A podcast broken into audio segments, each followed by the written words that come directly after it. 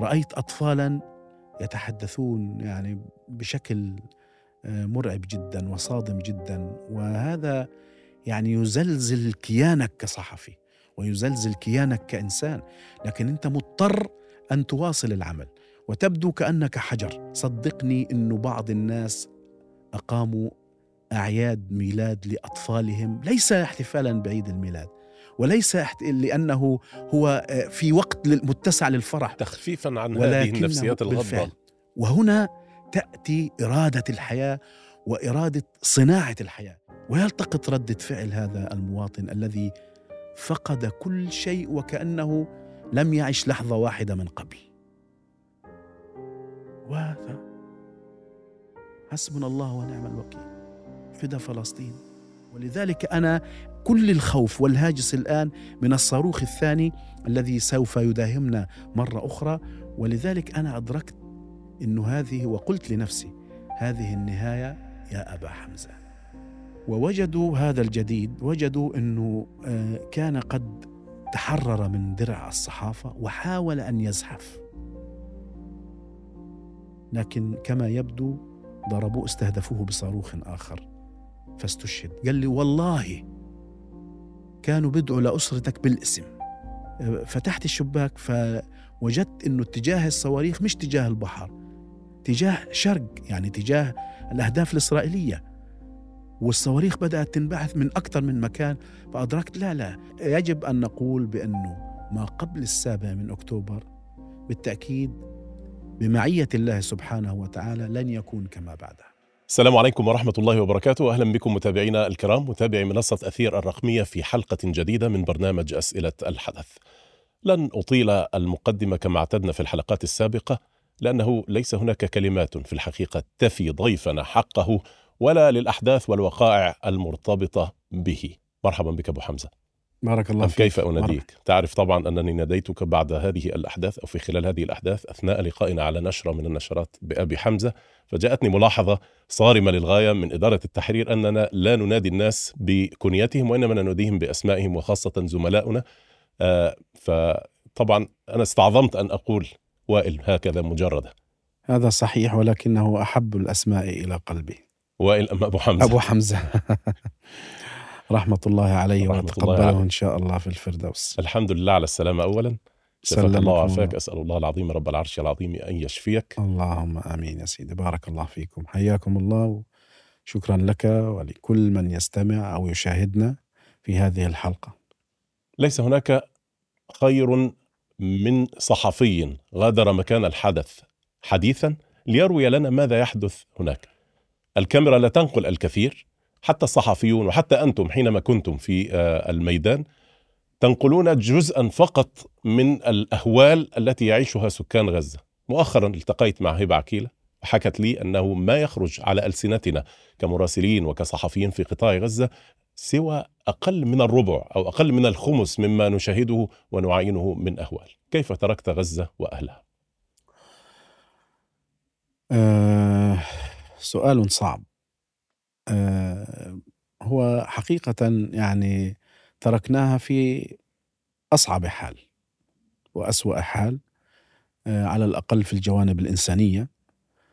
آه، غزة بالتأكيد ما يجري فيها هو آه، يعني صعب وصعب جدا كبير وكبير جدا. وربما خارج الحسابات خارج احتمال البشر خارج تخيلات البشر ربما. لم يكن أحد يتوقع إنه سيشهد مثل هذه الأيام في قطاع غزة بحكم حسابات كثيرة ووقائع كثيرة ومعادلات كثيرة صمدت إلى عشرات السنين آه، بين آه، جيش الاحتلال الإسرائيلي وبين فصائل المقاومة الفلسطينية في قطاع غزة وفي مختلف مناطق آه، الأراضي الفلسطينية. هذه الحرب ليست كمثيلاتها ولا كسابقاتها من الحروب التي شهدناها. آه، تعلم أخ محمود بانه إحنا آه، قمنا بتغطية جميع الحروب التي شهدها قطاع غزة على مدار سنوات الحصار ابتداء من حرب 2008 2009 مرورا ب 2012 2014 2021 وبينهما موجات تصعيد وصلت إلى حد الحروب أيضا. وبطبيعة الحال سنوات الحصار. لكن مثل هذه الحرب حقيقة لم نشاهد على الإطلاق لا في الكم ولا في النوع ولا في الصور. صحيح أن الحرب هي حرب في نهاية المطاف والحرب تفرز مشاهد مؤلمة وصادمة ومرعبة وفي نهاية المطاف هي تجربة إنسانية أليمة ومكلفة بالنسبة للبشر. والورقة الإنسانية دائما هي الورقة الأصعب والأشد مرارة على المواطن وعلى السياسي وعلى الفصائل وعلى كل من يقع تحت دائرة تأثير هذه الحرب. ولكن نحن نتحدث عن حروب سابقة هي مجرد بروفا أو ربما تحضير تهيئة لهذه الحرب التي شهدناها. الحرب آه، الأخيرة ربما كانت يعني ابتدأت من حيث انتهت الحروب السابقة آه، ربما في بضعة أيام فاقت كل الحروب مجتمعة في الأرقام في أعداد الشهداء في أعداد الجرحى في أعداد التدمير. هذه الحرب ربما ارتبطت بها صفات آه، جسدت الصفات الحقيقية لجيش الاحتلال الإسرائيلي. يعني كان هناك وحشية لا سابق لها ولا حصر ولا حدود لها. كان هناك يعني درجة عالية من الحقد والانتقام إن صح التعبير أيضا. كان واضح من كل ما يحدث لأن الحرب ابتدأت بجرائم إنسانية حسب توصيف القانون الدولي الذي نحن استمعنا إليه وعرفناه. آه، يعني عندما تبدأ الحرب أساسا بعقاب جماعي إغلاق كل المعابر قطع الكهرباء قطع المياه عن قطاع غزة 2 مليون و300 ألف مواطن فلسطيني يسكنون في جيب جغرافي صغير سهل ليس لديه مقدرات ولا مخزون ولا وهو محاصر أصلا على مدار 18 عاما وتبدأ بهذه المخالفة الإنسانية الجريمة الإنسانية هذا شيء كبير. عندما تبدأ هذه الحرب بتدمير المنازل دون سابق إنذار. ودون تحذيرات على رؤوس سكان هذه المنازل وهي السمة الأساسية للغارات الإسرائيلية في هذه الحرب. على الأقل في شهورها الثلاث أو الأربعة الأولى آه، كانت هكذا بنايات بأكملها بغض النظر إذا كانت هذه البناية آه، آه، تحتوي على 100 مواطن فلسطيني 150 مواطن فلسطيني 200 مواطن فلسطيني. فهذا الأمر بالتأكيد هذه مخالفة ومخالفة صريحة وواضحة لكل القوانين الإنسانية. هذه الحرب بدأت بتدمير البنايات السكنية التي توجتها ربما الحروب السابقة مثلما هو الحال في حرب 21 عندما آه، كانت المشاهد الحية والخالدة أيضا لتدمير الأبراج وعلى رأسهم أبراج برج, برج الجلاء الذي كان يضم مكتب قناة الجزيرة ورآه العالم كله يتهاوى وينهار أمام ضربات جيش الاحتلال الإسرائيلي وغاراته. ولذلك كل هذا الكم من المخالفات الإنسانية ومن الغارات الإسرائيلية من التدمير من كله بالتأكيد أفرز آه، واقعا انسانيا آه، يعني في حسابات البشر حقيقة غير محتمل. الحكايات والصور من قصف المستشفى المعمداني. قلت إن طبعا المعايير التحريرية للجزيرة ووسائل الإعلام عموما لا تسمح بظهور المشاهد الأشد إيلاما والمشاهد الدامية بشدة. ما الذي رأيته؟ رأينا عجبا في هذه المجزرة يعني هي أولا آه، كانت ليلا وكانت آه، تبعد عن مكتب قناة الجزيرة والمكان الذي نبث منه حوالي تقريبا أقل من كيلو متر آه، وكانت اللحظات صعبة وصعبة للغاية. أنا كنت على الهواء مباشرة من سطح البناية وأشاهد حركة الإسعافات لكنها كانت حركة على غير العادة. بمعنى أنها كانت دؤوبة ومستمرة وأعداد كبيرة تذهب إلى المكان وتعود إلى مستشفى الشفاء وإجباريا يجب أن تمر من الشارع الذي يحد آه، البناية التي يتواجد فيها مكتب قناة الجزيرة. أدركت وأنا على الهواء مباشرة أن ما يحدث هو جلل وحدث كبير جدا يجب أن تكون عدسة الكاميرا موجودة فيه. لكن الحسابات كانت آه، خطيرة جدا الوضع خطير والظرف خطير ولا أحد يستطيع أن يتحرك سوى سيارات الإسعاف التي في غالبية الأحيان تكون قد حصلت على تنسيقات مسبقة. وهذا دورها لكن لا يوجد بشر يتحرك لا يوجد سيارات للمدنيين وبالتالي حتى الصحفيين لم يجرؤوا على على التحرك. أه ترددنا كثيرا تشاورنا كثيرا هل نذهب إلى المكان؟ هل لا نذهب ونكتفي بالتغطية من سطح البناية؟ لكن في نهاية المطاف أخذت قرار على عاتق الشخصي بأن أذهب إلى هذا المكان آه، بخلاف بعض النصائح وذهبت ويعني أنا آه، اندفعت لكن قلت ليحصل ما يحصل لأن ما يحدث في هذا المكان هو آه، كبير وكبير جدا لكن بمجرد أن وصلنا إلى بوابة المستشفى أدركت بأن آه، الموضوع ربما أكبر مما أنا تخيلت ودفعني إلى هذا القرار الجريء أو إن صح التعبير في من وجهة نظر بعض الناس المتهور في هذه الساعات من الليل.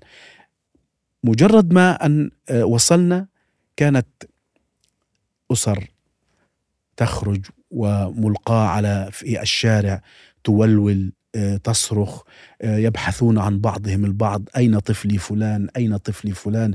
شفت أبوك؟ أين ذهب الرجل؟ المرأة مش كل هذا الموضوع حتى قبل أن ندخل إلى داخل المستشفى اللي هي المسرح الحقيقي إلى في لهذه المجزرة.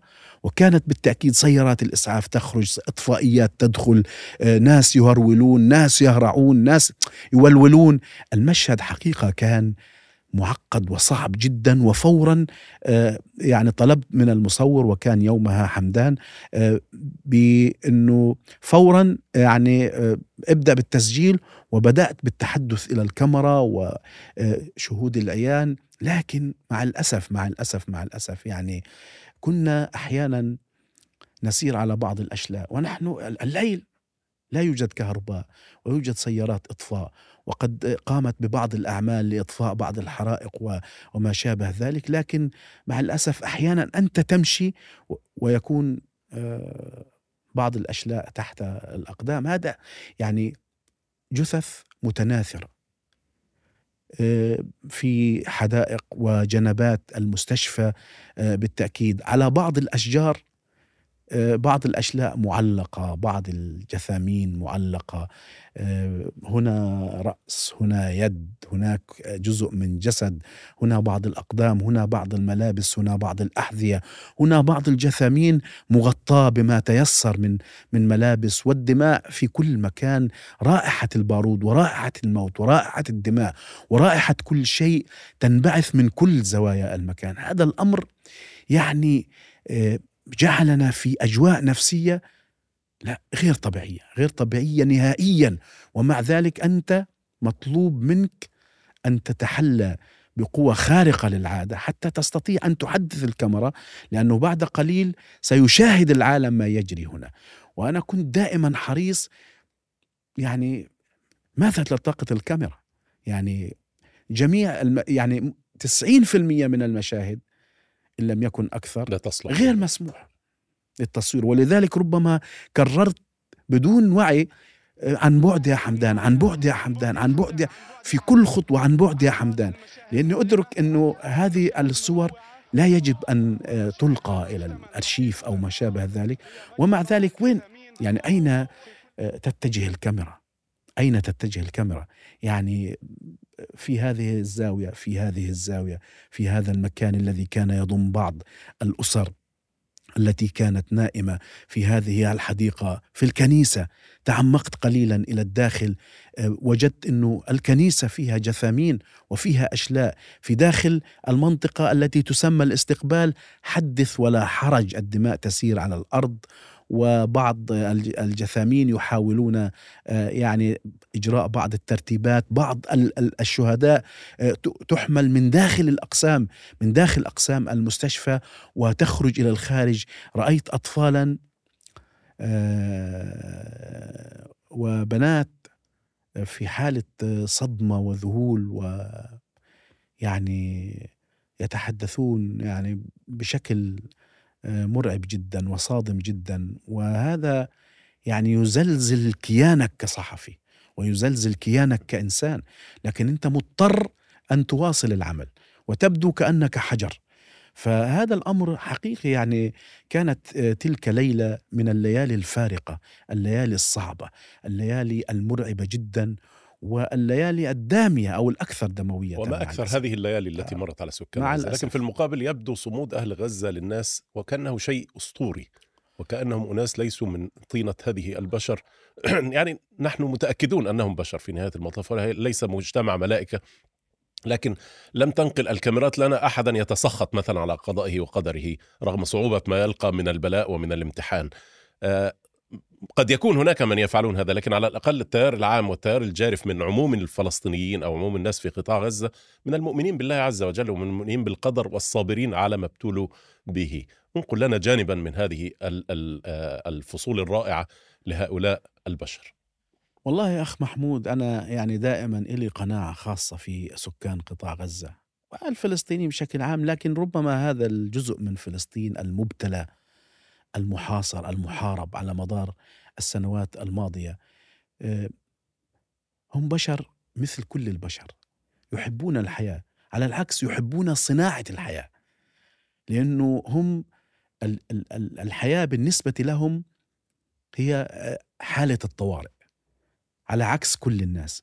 ولذلك ربما توطنوا إنه هذه الحياة مستمرة لا غير مرتبطة بحرب أو حربين أو ثلاثة يوم أو يومين شهر أو شهرين. ولذلك ربما هذا أكسبهم نوع من أنواع الحصانة ضد هذه الخطوب والأهوال والمعاناة. لكنهم في نهاية المطاف كما قلنا هم أناس يحبون الحياة ويحبون صناعة الحياة في أحلك الظروف. يعني آه، صدقني قبل آه، قبل ما أخرج من من قطاع غزة في الخيام وتحت ال- الضرب ال- ال- ال- والشهداء تمر إلى المستشفى والطائرات تقصف.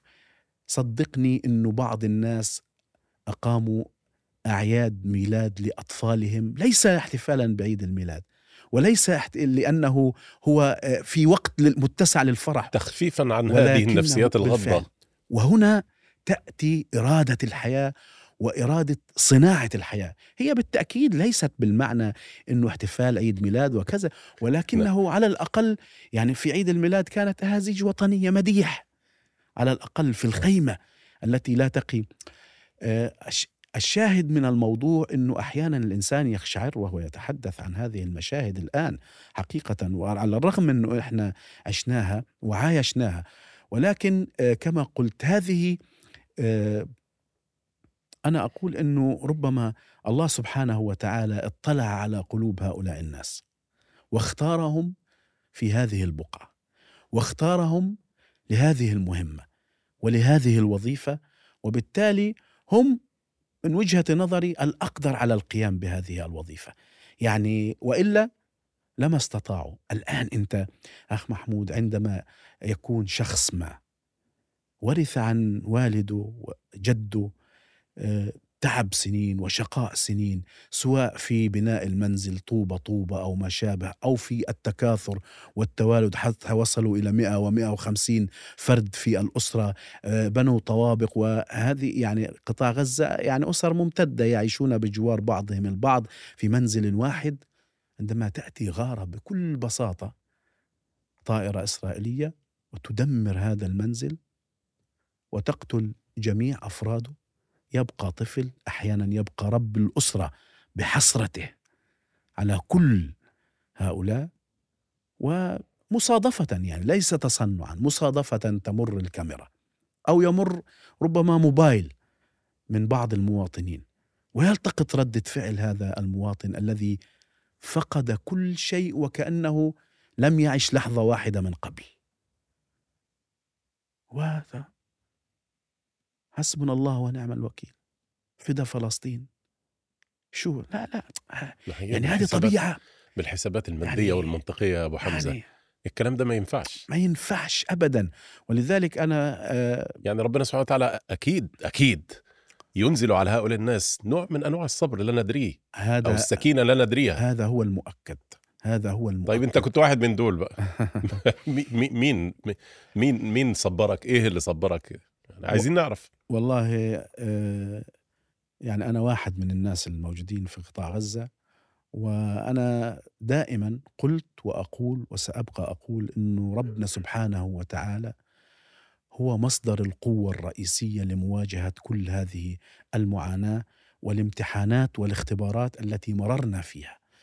آه، مررت فيها بشكل شخصي ومررت فيها كجزء من سكان قطاع غزة معروف أخ محمود بأنه الصحفي في هذه الحرب آه، مختلف عن كل الحروب السابقة. والصحفي في هذه الحرب دفع الثمن ثلاث مرات وليس مرة واحدة أو مرتين كما كانت في أعتى الحروب السابقة التي شهدها القطاع.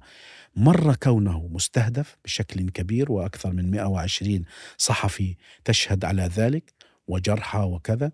ومر باعتباره هو أيضا إما رب أسرة أو له أقارب وأهل أم وأب وجيران وأصدقاء وأخوال وأعمام وهؤلاء يستهدفون وكل لحظة آه، يأتي منهم شهداء وجرحى.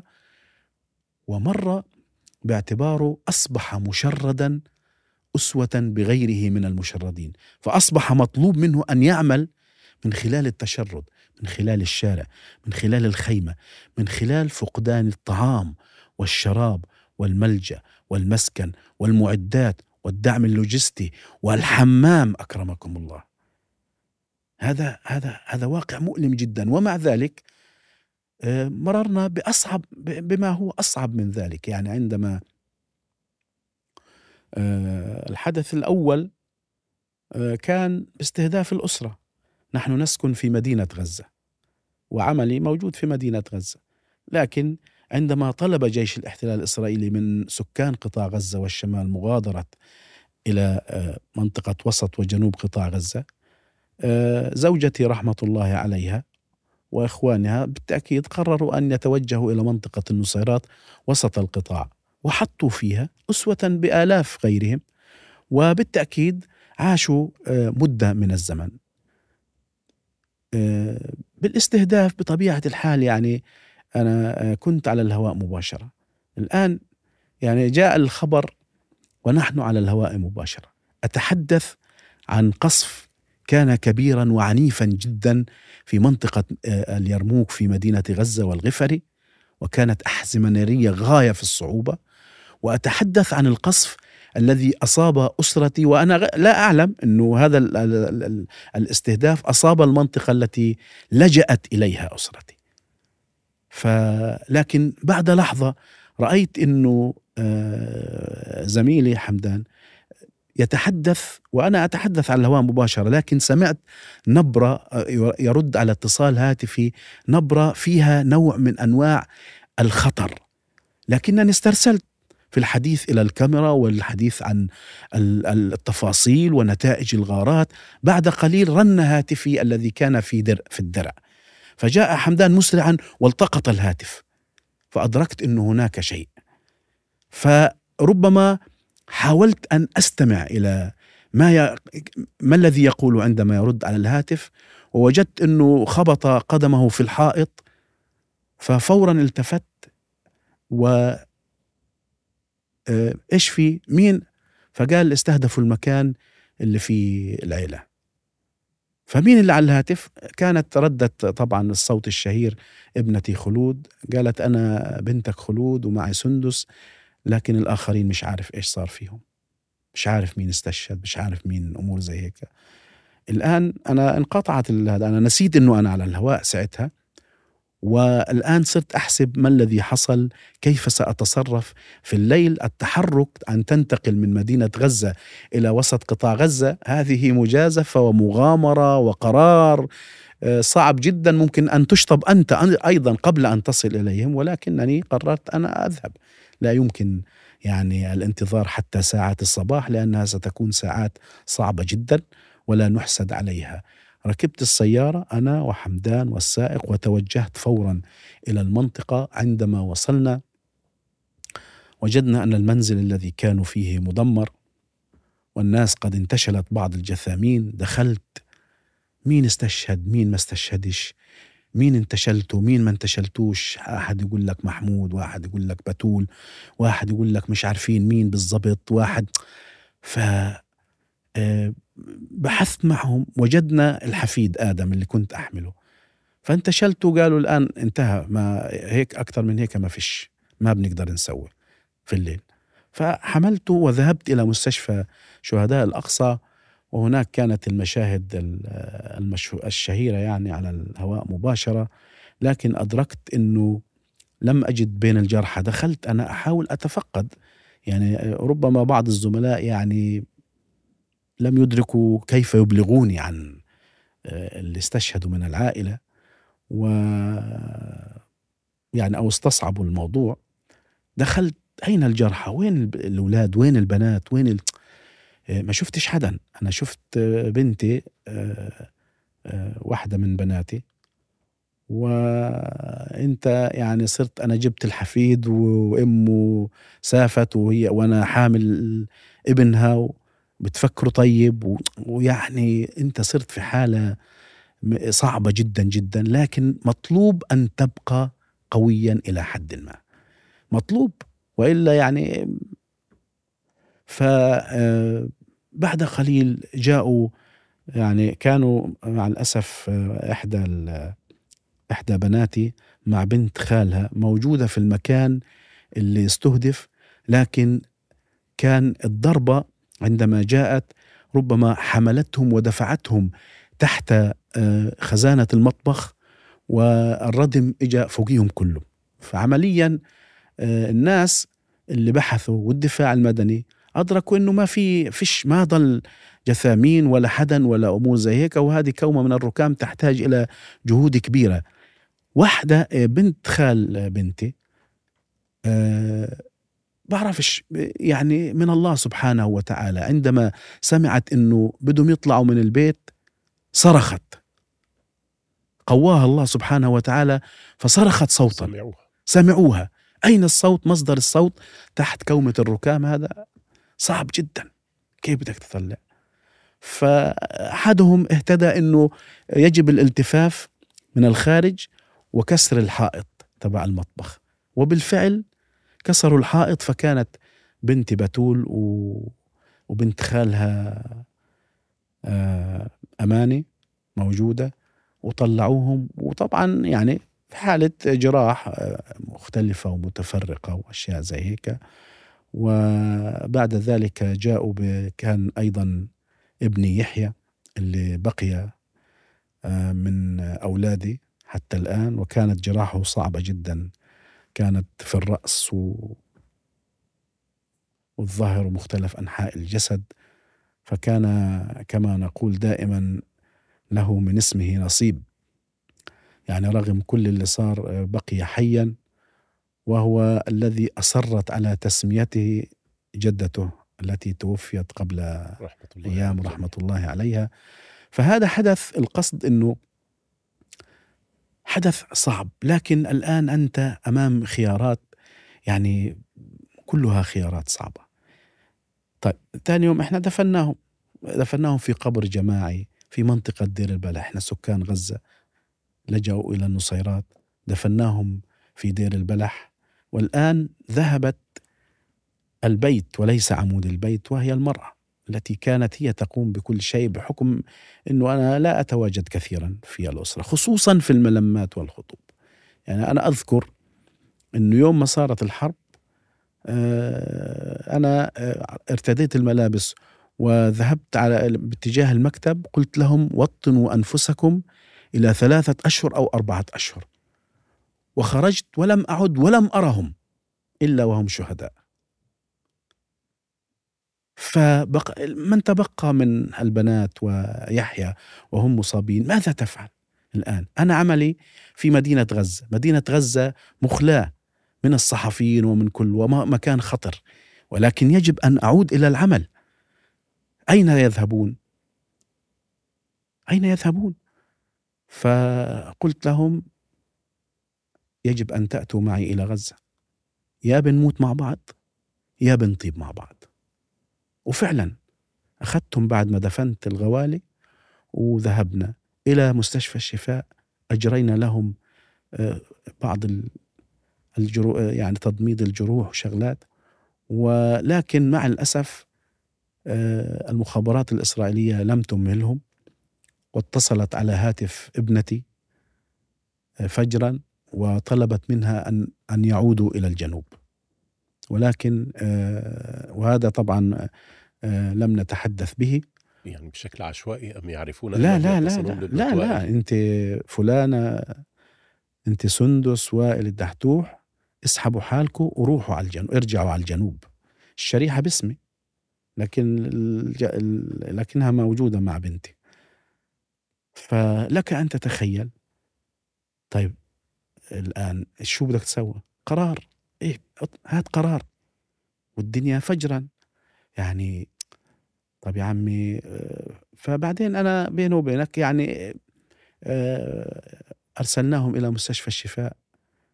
وبعد ساعات قلت لهم تعالوا عندي على المكتب.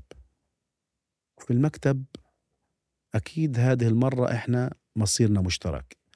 إن ضلينا طيبين فإحنا ضلينا طيبين. إن استشهدنا فإحنا مع بعض يابا هذا مصيرنا وهذا قدرنا بكون وما في. تمام؟ قالوا تمام. لكن الواقع يا عمي واقع صعب ومر جدا. وإنت عشان إنت اليوم في كل هذه المحن إنت أمام أسئلة واختبارات ومواقف وبدك قرارات. يعني يعني إما أن تجلس أمام من تبقى من الأسرة وترعاهم وتطببهم وتداويهم وتدعمهم نفسيا وتشعرهم بالأمن والأمان. كعادة الأب وهذا حق وهذا مطلوب في مثل هذه الظروف. ولكن إما يا إما أنت بدك تواصل العمل وأنا اخترت الثانية بدون أدنى شك لأنه انطلاقا من قناعتي بأنه جيش الاحتلال الإسرائيلي أراد من خلال هذه الرساله وأن يفرض عليك تحدي. أبلغ رد على هذا التحدي. وأكثر رد مؤثر إنه أنت تعود على رأس عملك كأن شيئا لم يكن. بنفس المهنية وبنفس الموضوعية وبنفس الهدوء الذي كنت تعمل فيه قبل هذا الحدث. وهذا ما وفقني الله سبحانه وتعالى على القيام به حتى أن كثير من الناس سواء الزملاء في غزة أو في آه، ربما حتى في قناة الجزيرة يعني استهجنوا الموضوع. يعني خذ راحة خذ نفس آه، شوية عاد. لكن أنا صممت يومها أن أخرج على الهواء مباشرة وبالفعل وفقت إنه أواصل الرسالة كأن شيئا لم يكن.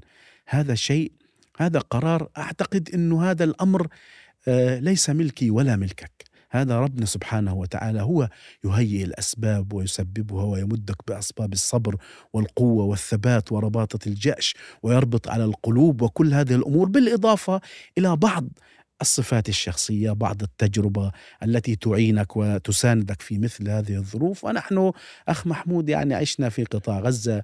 مع الأسف يعني إذا أردت أن آه، تبحث عن أيام جيدة بدون معاناة ستجدها يعني معدودة على أصابع اليد الواحدة. مهمة بالغة الصعوبة. آه طيب هذا كان الفصل الأول من الابتلاء والاختبار أبو حمزة. ده, ده كان أو أول فصل. تلاه فصول. هو هو أصعب الفصول هو أصعب الفصول الأولى. يعني ربما هي الحرب كلها فصول مؤلمة. آه طبعا لكن هذه تمثل ربما ذروة الاختبارات. يعني أن تفقد الأسرة بهذا الشكل وبهذا الإيلام وبهذا الاستهداف. آه طبعا هذا يعتبر آه طبعا الفصل الثاني.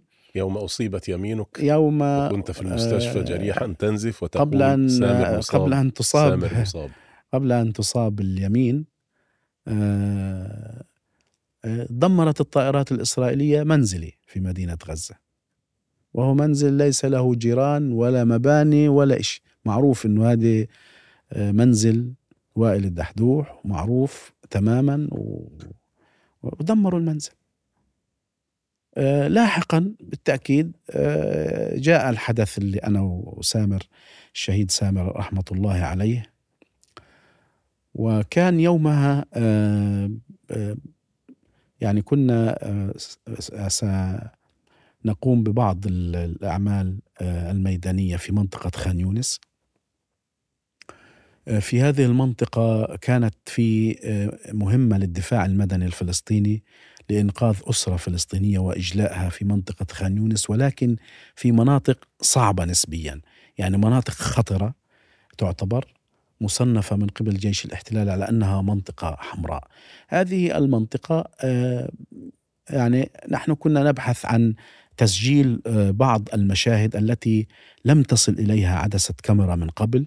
في هذه المنطقة. ولذلك رافقنا الدفاع المدني، الدفاع المدني قال إن هناك تنسيق عن طريق الصليب الأحمر وهناك موافقة إسرائيلية على هذا الأمر. وبالتالي آه، نحن ربما هذا شجعنا أيضا إنه نصل إلى هذا المكان.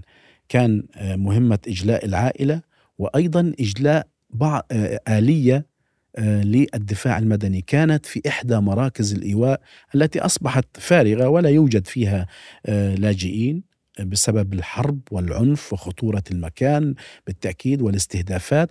ولكن عندما وصلنا آه، ذهبنا في هذه المهمة وجدنا أن الشوارع معظمها مدمرة.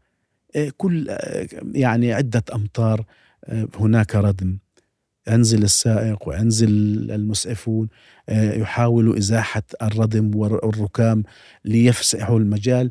لكن عند لحظة معينة آه، أدرك السائق أنه لا يمكن الاستمرار في هذه المهمة لأن الدمار بدأ يكون أكبر وأكبر وأكبر.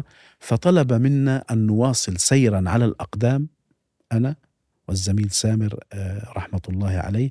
وثلاثة من مسعفي الدفاع المدني والسائق ومسعف آخر سوف يعود أدراجه ويحاول الالتفاف من منطقة نائية ليصل على الأقل إلى الشارع الذي يؤدي إلى المدرسة. اللي فيها إحدى الآليات التابعة للدفاع المدني. وفعلا نحن واصلنا السير وسط هذا الركام وسط هذا الدمار ووسط الطائرات المسيرة التي تواكبنا وتلاحظنا وترصدنا أولا بأول ووسط أصوات الانفجارات هنا انفجار هنا عبوة هنا اشتباك هنا آه، يعني كان مشهد مشهد حرب جدا وانت رحت على عش الدبابير كما يقولون. انت رحت على منطقة هي منطقة صفر تقريبا. إلى حد ما منطقة مهجورة بالكامل لا يوجد فيها إلا أصوات الانفجارات وأصوات الطائرات و... وبالفعل تعمقنا حتى وصلنا إلى المدرسة. وتفقدوا الآلية ومن ثم خرجنا صورنا في محيط المدرسة وعندما قررنا أن نعود عدنا. فأنا آه، يعني تلقائي آه، وجهت حديثي للمجموعة إحنا خمسة. قلنا بس لو نحاول نبتعد عن بعض قليلا لأنه في نهاية المطاف يمكن أن نستهدف. يعني حتى لا يكون الموت والاستشهاد سهلا والاصطياد سهلا إلى هذه الدرجة لأنه حتى مع وجود التنسيق أنت لا تأمن. فبالتالي يعني لحظات فقط. ولا ندري ما الذي حصل. يعني كأنه فعلا عاصفة أوجاع يعني حملتنا وأسقطتنا على الأرض. تماما أنا هذا على الأقل ما شعرت به. أنا هذا ما شعرت به. وسقطت على الأرض غيبت قليلا وعاد عاد إلي تركيزي. حاولت أن أقوم. أنا فقدت السمع يبدو من ضغط الانفجار إلى حد كبير. وحاولت أن أقوم ولكن أنا ما يسيطر على مخيلتي وتفكيري في هذه اللحظات هو آه، إنه صاروخ آخر سوف يأتي الآن. بحكم التجربة إنه صواريخ الطائرات المسيرة عادة يطلقون صاروخين خصوصا إذا كان إذا كان الصاروخ الأول لم يفي بالغرض بالنسبة لهم ولم يكمل المهمة على الإطلاق. ولذلك أنا كل الخوف والهاجس الآن من الصاروخ الثاني الذي سوف يداهمنا مرة أخرى. ولذلك أنا أدركت إنه هذه وقلت لنفسي هذه النهاية يا أبا حمزة. وأنا أحاول أن أقوم حقيقة وأنا أحاول أن أقوم آه، شاهدت باب لمخزن مفتوح فقلت سوف أذهب وأحتمي به من الصاروخ القادم. لكن آه، في بضعة الأمتار هذه جاءت من نظرة إلى اليد التي بدأت أشعر أنها أصبحت تتضخم وتخدل ولم أشعر لأنها مصابة ولم أرى الدم بسبب يعني الموقف الصعب وكذا. لكن عندما التفت وجدت أنه هناك نزيف شديد جدا يعني من من اليد وكان الدرع أيضا مملوء بالدماء وأنا يعني صرت مش عارف هل هو اليد فقط أم أن هناك يعني مناطق أخرى من الجسد؟ فأدركت إنه إن لم أمت بالصاروخ سوف أموت نزفا في هذه المنطقة النائية المهجورة الخطرة التي لن يتمكن أحد من الوصول إليها على الإطلاق. تلفت وجدت شباب الدفاع المدني استشهدوا عبارة عن جثامين ممزقة. وأين سامر؟ أين سامر؟ سامر كان بعيدا نسبيا. وبيننا وبينه آه، بعض الركام وبعض ال... آه، لكن بالنظر شاهدت إنه كان يعني راسه يتحرك. غير مستشهد ولكنه لا يقوى على. على القيام نهائيا. وواضح إنه الاستهداف كان أو الإصابة كانت صعبة جدا. ف بحالتي هذه لن أستطيع أن أقدم له شيء وهو لن يستطيع أن يقوم. والصاروخ الآخر سوف يداهمنا بعد لحظات. قلت سأجرب يعني بصيص الأمل آه، الأكثر منطقية أن صح التعبير وهو أن أذهب باتجاه المكان الذي تتواجد فيه سيارات الإسعاف يفترض أنها وصلت وهو بعيد نسبيا 800 متر تقريبا. وضعت يدي على هذه على الجرح الذي رأيته في يدي وقلت أخرجنا من هذا المكان يا رب. ومشيت. مرة تقع مرة تقوم مرة تترنح مرة كذا لحد ما أنا يعني رأيت الشباب المسعفين بالعين المجردة فص يعني بدأت أصرخ عليهم بنوع من الهستيريا إنه استهدفنا تعالوا ادخلوا امور زي هيك. الواقع صعب. السيارة لا تستطيع بسبب الردم والشباب آه، معروف أي أحد يتقدم يستهدفوه فأكملت الطريق. عندما وصلت طلبت منهم أن نعود لإجلاء سامر. سامر على قيد الحياة مصاب. قالوا الصح والأفضل هو إنقاذ حياتك لأنه لن نستطيع الدخول. إنقاذ حياتك ومن ثم نرسل سيارة بعد تنسيق للزميل سامر. ووضعوني في السيارة فعلا وعلى وانطلقوا فورا. انطلقوا طبعا بدأت الاتصالات المكثفة من كل الاتجاهات من غزة والقدس والدوحة وكل ال يعني ال ال ال الأماكن حتى يكون هناك تنسيق. معروف أنه جيش الاحتلال يماطل. آه، عندما آه، وافق كانت قد مضى وقت طويل وافق جيش الاحتلال الإسرائيلي الهلال الأحمر الفلسطيني طلب سيارة آه، صليب أحمر ترافقه لأنه في نهاية المطاف استهدفت سيارات الإسعاف في أماكن أقل خطورة بكثير من هذا المكان وبالتالي آه، قالوا آه، هذا بالتأكيد سوف يستهدف سياراتنا وكوادرنا هذا أكيد يعني. فطلبوا سيارات صليب أحمر الصليب الأحمر رفض وبالتالي هذا استغرق وقتا طويلا ما بين الموافقة الإسرائيلية وما بين طلب سيارات الإسعاف واستغرق الأمر نحو ست ساعات. خمسة إلى ست ساعات. عندما ذهبوا وجدوا بأنه الزميل سامر مستشهد رحمة الله عليه في مكانه. ووجدوا هذا الجديد وجدوا أنه آه، كان قد تحرر من درع الصحافة وحاول أن يزحف. لكن كما يبدو ضربوه استهدفوه بصاروخ آخر. فاستشهد وبالتالي كانت إصابته صعبة للغاية على مستوى هذا الجزء يعني بالكامل.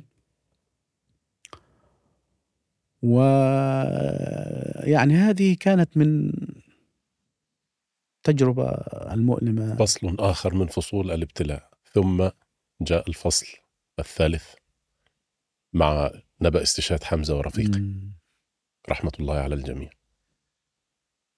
في هذا الخبر كان بالتأكيد يعني آه، أنا كنت برضو في منطقة خان يونس مستشفى ناصر على رأس عملي يعني. و آه، اتصل علي أحد الزملاء من منطقة رفح آه، اللي صار فيها الاستهداف فقال لي أبو حمزة حمزة الصوب تعال بسرعة. طبعا أنا يعني فورا تحركت. يعني في البال معروف إنه يعني صعب يعني إنه يكون إصابة. لكن دائما هناك أمل يعني يراود الإنسان. ففعلا تحركت فورا. ووصلت إلى المكان السيارة اللي استهدفوا عندما نظرت يعني وجدت إنه السيارة قد تقريبا تفحمت يعني. فأدركت أنه أحدا لم يخرج على قيد الحياة من داخل السيارة و... وأكملت طريقي حتى لم أنزل إلى السيارة أفقدها وأمور زي هيك لأنه في النهاية آه، نقلوهم إلى المستشفى أكملت الطريق على المستشفى. وهناك وجدت بالتأكيد يعني جثة ابني حمزة ابن البكر حمزة. و يعني هذا موضوع كان إحنا يعني لا نريد أن نهيج الأحزان مجددا لكن هذه شهادة ينبغي أن توثق للتاريخ. وفي نهاية المطاف العدد الذي قتل واستشهد من الصحفيين في قطاع غزة على مدى الشهور الأربعة الماضية يفوق أو يقترب من ضعف عدد الذين قتلوا على مدار سنوات الحرب العالمية الثانية الست أو الخمس بأكملها. فهذا عدد ضخم جدا. يعني ما ما تقصه يا أبو حمزة؟ قد لا يرقى إلى مستوى الخيال في التصديق لولا أننا نشاهد فصول هذه الأحداث يوما بعد يوم وساعة بعد ساعة على شاشات التلفزة وفي آه، وقائع غير قابلة للضحك أو التشكيك. يعني أن أن أنت لست بلا مشاعر أو الناس في قطاع غزة ليسوا بلا مشاعر وهم من لحم ودم ويشعرون مثلنا. لكن آه، يعني ربما أنقل للمتابعين عبارات أنت قلتها. لو استسلمت للحزن أو لو حزنت لاستسلمت. والبراكين في داخلي لكن هذه البراكين ينبغي أن أقمعها وأن أتغلب عليها حتى تؤدى الرسالة كاملة. ما ما هو يعني ما هو السبيل إلى تحمل كل هذه الآلام؟ وكل هذه الصعاب. والله بحسبة بسيطة لا يوجد سبيل ولا يوجد تفسير ولا يوجد منطقية في هذا الأمر ابدا يعني. لكن كما قلت لعل الله سبحانه وتعالى هو من يربط على القلوب وهو من آه، يمدنا بكل هذه القوة الخارقة للعادة.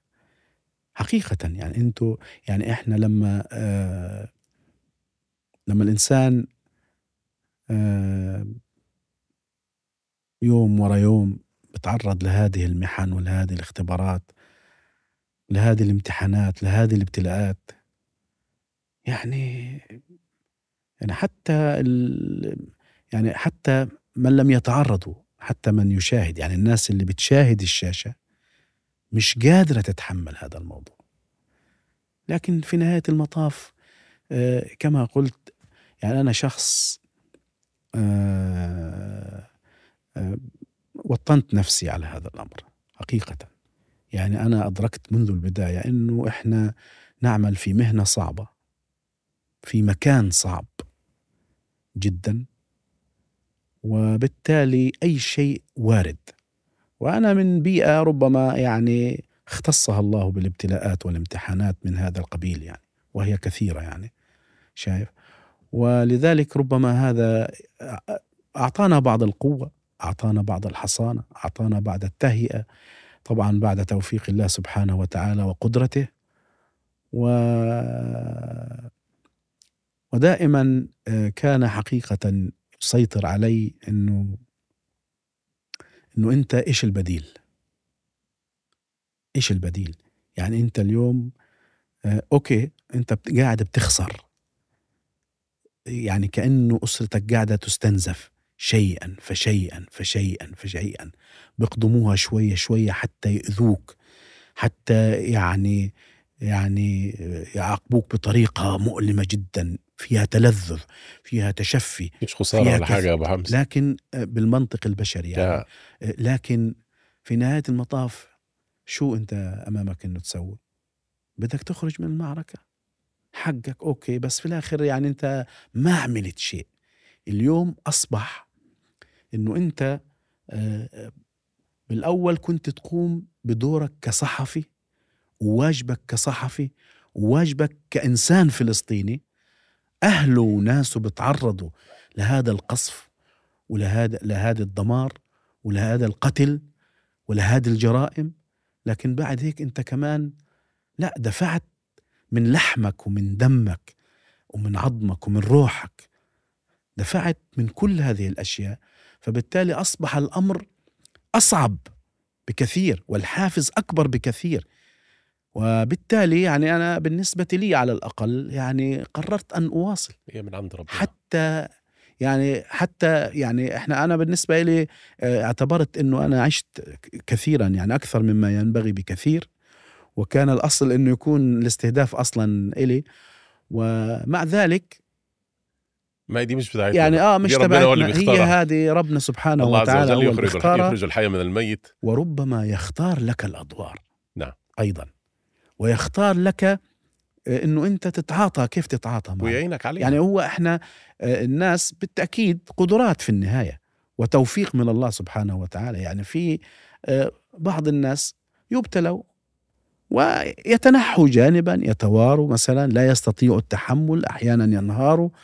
الآخرين لا في آخرين بيقدروا يواجهوا ويقاوموا ويواصلوا وأمور زي هيك. وإحنا يعني آه، لا يجوز أن يظن أحد إنه هذه الابتلاءات والمحن اللي إحنا تعرضنا إلها هي ابتلاءات سهلة. لا يجوز. هذا هذه ابتلاءات يعني صعبة صعبة صعبة صعبة جدا وقاسية قاسية جدا جدا جدا ومؤلمة مؤلمة جدا جدا أيضا على كل الأصعدة. يعني لما نتحدث عن الأسرة نتحدث عن الزوجة كانت هي البيت.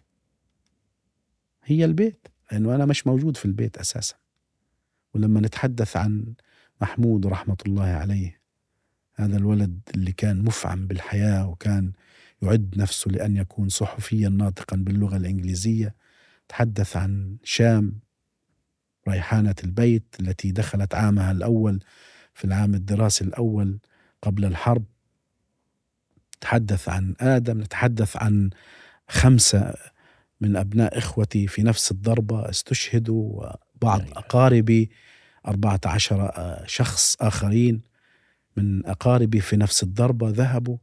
على سبيل المثال وعندما تأتي آه، استشهاد الزميل سامر وأنت تعرف يعني معنى هذا الأمر أن تفقد واحدا من زملائك من أعز أمام عينيك. أمام عينيك وأنت تشعر بكل هذه الصعوبة والأهوال والعجز في بعض الأحيان من أن تقدم المساعدة لا لك ولا له.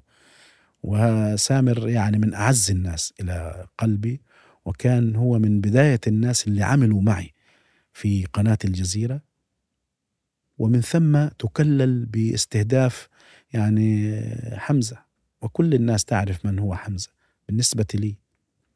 وفي لحظة ما يعني. يعني هذا أمر جلل جدا. و يعني لكن تفوض أمرك إلى الله. يعني لا يوجد أفضل يعني أنا لازم كده أبو لا يوجد أفضل من إنه أنت ترضى. أنا بقول دائما والله كلمة السر لاحتمال أي صعب أي معاناة أي مصيبة أي ابتلاء أي اختبار هو أن ترضى وتحتسب وتسلم أمرك لله سبحانه وتعالى. لأنه أي خيار غير هيك راح يكون خيار مميت وقاتل وصعب ومؤلم ومر وأمر الله سوف يمضي. لا. اصبر واحتسب وفوض الأمر إلى الله سبحانه وتعالى وقل يا رب يعني نسألك القبول. وهذا هو اللي كان بقوينا دائما يعني أخ محمود يعني آه هذا هو اللي كان بقوينا يعني. الذين إذا أصابتهم مصيبة قالوا إنا لله وإنا إليه راجعون. أولئك عليهم صلوات من ربهم ورحمة وأولئك هم المهتدون. إذا أردنا أن ننتقل من وائل آه، الدحدوح الشخص الذي يعيش في غزة والذي ابتلي بهذا الأمر إلى وائل الصحفي الذي يرقب بعينيه ويلاحظ التطورات السياسية والعسكرية والميدانية لما يجري في قطاع غزة. كيف تقرأ ما حدث منذ السابع من أكتوبر. كيف استقبلت أصلا حدث السابع من أكتوبر؟ وهل كنت تتوقع أن يكون الرد الإسرائيلي بهذه الصورة؟ هو اطلع. لا أحد كان يتوقع هذا الحدث بهذا الحجم وبهذه المواصفات وبهذا النجاح. أنا حتى دائما أقول قناعتي أو تحليلي أنه حتى الذين ذهبوا لتنفيذ السابع من أكتوبر في غلاف غزة لم يكونوا يتوقعوا هذه السهولة وهذا النجاح وهذه النتيجة التي أظهرت إسرائيل ككيان عاجز إلى حد كبير. لم يكونوا يتوقعوا. وبالتالي من باب أولى لا أحد كان يتوقع طبيعة هذا الرد حجم هذا الرد صعوبة هذا الرد آه، عنف هذا الرد. لكن على مستواي الشخصي أنا أسكن في منطقة تل الهوى. في الصباح آه، عادة تخرج من مناطق قريبة وهي منطقة ذات طابع زراعي إلى حد ما وفيها هدوء كثير. فعادة الصواريخ التي تنطلق على باتجاه البحر آه، تقوم بها الفصائل الفلسطينية للتجر آه، صاروخ تجريبية يعني. ف سمعت صوت صاروخ صاروخين. لا مش طبيعي مش تجريب هذا. فتحت الشباك فوجدت إنه اتجاه الصواريخ مش تجاه البحر تجاه شرق يعني تجاه الأهداف الإسرائيلية. والصواريخ بدأت تنبعث من أكثر من مكان فأدركت لا لا هل هو خطأ؟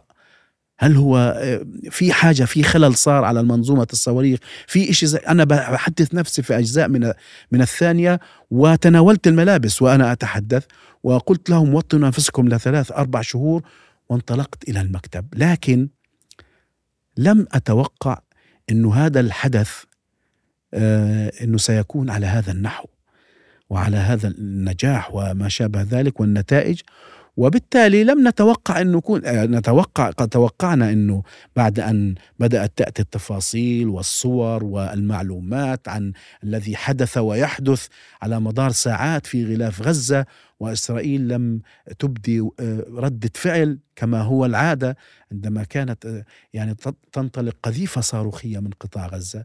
ردة الفعل الإسرائيلية كانت فورا تكون بغارة إسرائيلية طائرات تقصف المكان أو تقصف بعض المواقع أو بعض الثكنات أو بعض نقاط الرصد. لكن في هذه المرة على الأقل داخل قطاع غزة لم نشاهد لا طائرات ولا قصف إسرائيلي على مدار نحو سبع ساعات. وهذا أمر كان مريبا جدا. يعني ما الذي يحدث؟ لا يعني ما حد ما حدش كان بتخيل اللي اللي بصير قاعد اللي صار واللي بيصير. المشاهد والناس وأسرى إسرائيليين وبيقتحموا أماكن مناطق الغلاف وبدمروا قاعدة فرقة غزة ومنطقة إيرز وبعد لا لا هذا موضوع يعني كبير وكبير جدا. أدركنا أنه بالفعل الفصل الثاني من هذا الموضوع سيكون خطير وخطير جدا وكبير جدا. لكن عندما بدأنا في أتون هذا الفصل بالتأكيد كان ربما يفوق التوقعات باعتبار إنه آه، كما قلت الطابع الأساسي لهذا الأمر كان هو الانتقام. أكثر منه آه، يعني استهداف ربما أهداف معروفة للفصائل أو حتى اغتيال أشخاص أو ما شابه كان هو عملية انتقام حقيقية. بتدمير المنازل والأبراج والمقرات والبنى التحتية في قطاع غزة بمئات الطلعات المقاتلات الحربية التي تعج فيها آه، سماء قطاع غزة. كل هذا الأمر بالتأكيد يعني آه، يعني خلق واقع ربما آه، الآن بعد كل هذه الأيام. يحاول قراءة المشهد. لا تدرك إنه الموضوع آه، ليس كما تظن. ولذلك أنا قلت إنه ربما المنفذين لم يتوقعوا ما جرى وبالتالي لم يتوقعوا ما تلا بعد ذلك من قصف إسرائيلي وعنف وحرب إسرائيلية. ولذلك كأن الله سبحانه وتعالى من وجهة نظري هذا كأن الله سبحانه وتعالى بالفعل يعني أراد شيء وهم أرادوا شيء آخر. يعني هم ذهبوا إلى شيء وكأن الله سبحانه وتعالى اختار شيء آخر ليمهد إلى شيء في علمه وفي حكمته. فهذا الذي حصل. وإلا لما كان يحصل. أنا أذكر أخ محمود يعني في حرب عام 2014 بعد هذه الحرب قابلت مجموعة من كتائب القسام قامت بعملية نحل عوز خلف الخطوط وهي صورة الحرب كانت الصورة الشهيرة للجندي الإسرائيلي في الموقع العسكري الذي قتلوا كل أفراده وهو يصرخ ويمسك بقدم المقاوم الفلسطيني ويحاول أن يستجدي به. قابلت أحد المقاتلين خلال يعني يعني عمل فيلم لقناة الجزيرة هو فيلم المجموعة رقم تسعة وعرض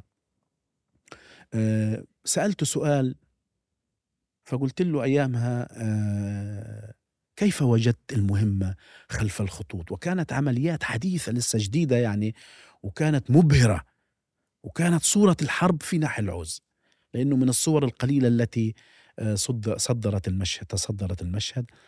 فرد علي بكلمات وهو يبتسم من خلف القناع ويقول أنا عندما ذهبت إلى ناحية العوز وجدت إنه المهمة التي قمت بها لا تستحق التدريب الذي تدربته. أسهل مما كان يتصور.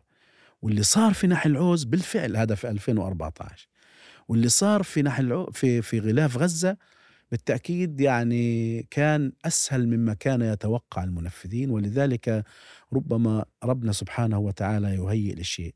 والأحاديث يعني لو توعدتم لاختلفتم آه. في الميعاد. وربما يعني حتى في السيرة النبوية كثير يعني كان الصحابة يخرجون لشيء لكن الله سبحانه وتعالى يعطيهم شيء, آه يعطيهم شيء آخر لأنه يؤسس لمرحلة. مثلا على سبيل المثال وهذا الأمر بالتأكيد يعني شغل رب العالمين بالتأكيد. وربما مرتبط بكل شيء لأن الأمر أخ محمود تعرف إنه يتعلق لا يتعلق بقضية عادية هو يتعلق في نهاية المطاف بقضية فلسطين. وقضية فلسطين أنت تتحدث عن المسجد الأقصى أولى القبلتين وثالث الحرمين ومصر الرسول صلى الله عليه وسلم. وأرض المحشر والمنشر و آه، يعني هي قضية رب العالمين في نهاية المطاف ليس قضية الفلسطينيين وحدهم ولا قضية المقاومين الذين ذهبوا إلى غلاف غزة لكن آه، الرسالة الثانية هي أنه آه، هذه المنطقة ربما يعني مرة أخرى لعل الله سبحانه وتعالى اطلع على قلوب أهل غزة واختار لهم هذا الأمر رغم أنه قاسي ومؤلم وصعب ومكلف جدا ومرعب جدا وما زالوا يدفعون هذا الثمن لكن لعل الله سبحانه وتعالى اطلع على قلوبهم واختارهم في هذا المكان واختار لهم هذه الوظيفة وهذه الدور ودائما دائما دائما عندما آه، آه، يعني آه، تكون هناك رسائل من الله سبحانه وتعالى دائما تكون شديدة الوضوح شديدة الأثر. ولعل ما حدث في قطاع غزة إنه كل هذه النتيجة الكبيرة يعني إحنا تربينا إنه إسرائيل لا تمس الجيش لا يقهر. المزح مع إسرائيل فيش في وكل العالم الدول والشعوب مقتنعة ومستسلمة لهذه القضية التي باتت كالقدر في كثير من المواطن والأماكن. ولكن إنه مكان زي غزة مكان بسيط يعني جيب جغرافي في عرف كل الاستراتيجيين وعلم كل العسكريين هي منطقة ساقطة لا تصلح لا للحرب ولا للقتال ولا للمقاومة ولا للصمود. وهي منطقة لا يوجد فيها مقدرات ولا إمكانيات ولا جبال ولا هضاب ولا هي منطقة عبارة عن 365 كيلو متر محاصرة بالبحر ومحاصرة بالحدود الإسرائيلية وفيها يعني بوابتين للأكل والشرب فقط لا غير إلها 18 سنة محاصرة. فيها حوالي خمس حروب كبيرة وحوالي ثلاث أو أربع حروب صغيرة. وخلال كل هذه الحروب كانت حصار. وإنه هذه المنطقة تفعل كل الذي شاهده العالم وأصبح مقتنع تماما. لا إنه كل هذه القناعات كانت خرافة. لا يا عم إسرائيل تمس. وهذا الجيش يقهر ويمكن هزيمته. ويمكن يعني عمل الكثير جاء من أضعف نقطة. لم يأتي من مكان مثلا يعني بلد كبير مقدرات ولا جيش ولا غيره. هنا رسائل رب العالمين وهنا إرادة رب العالمين تأتي وتتجلى. ولذلك أعتقد إنه هذه الحرب على صعوبتها وعلى كل تفاصيلها لم تخلو من هذه الرسائل. ونحن بالتأكيد عندما خرجنا من قطاع غزة أصبح ربما هناك متسع من الوقت لقراءة بعض تداعيات هذه المنطقة التي لم يتسنى ربما لنا قراءتها خلال العمل داخل الميدان وصعوبة الميدان وأشياء هيك. وجدنا إنه لا يعني اليوم إنه بخلاف الحديث اللي تحدثنا عنه اليوم في هناك لا في هناك تداعيات على مستوى العالم. على مستوى العالم. إسرائيل صورتها تعرت شئنا أم أبينا.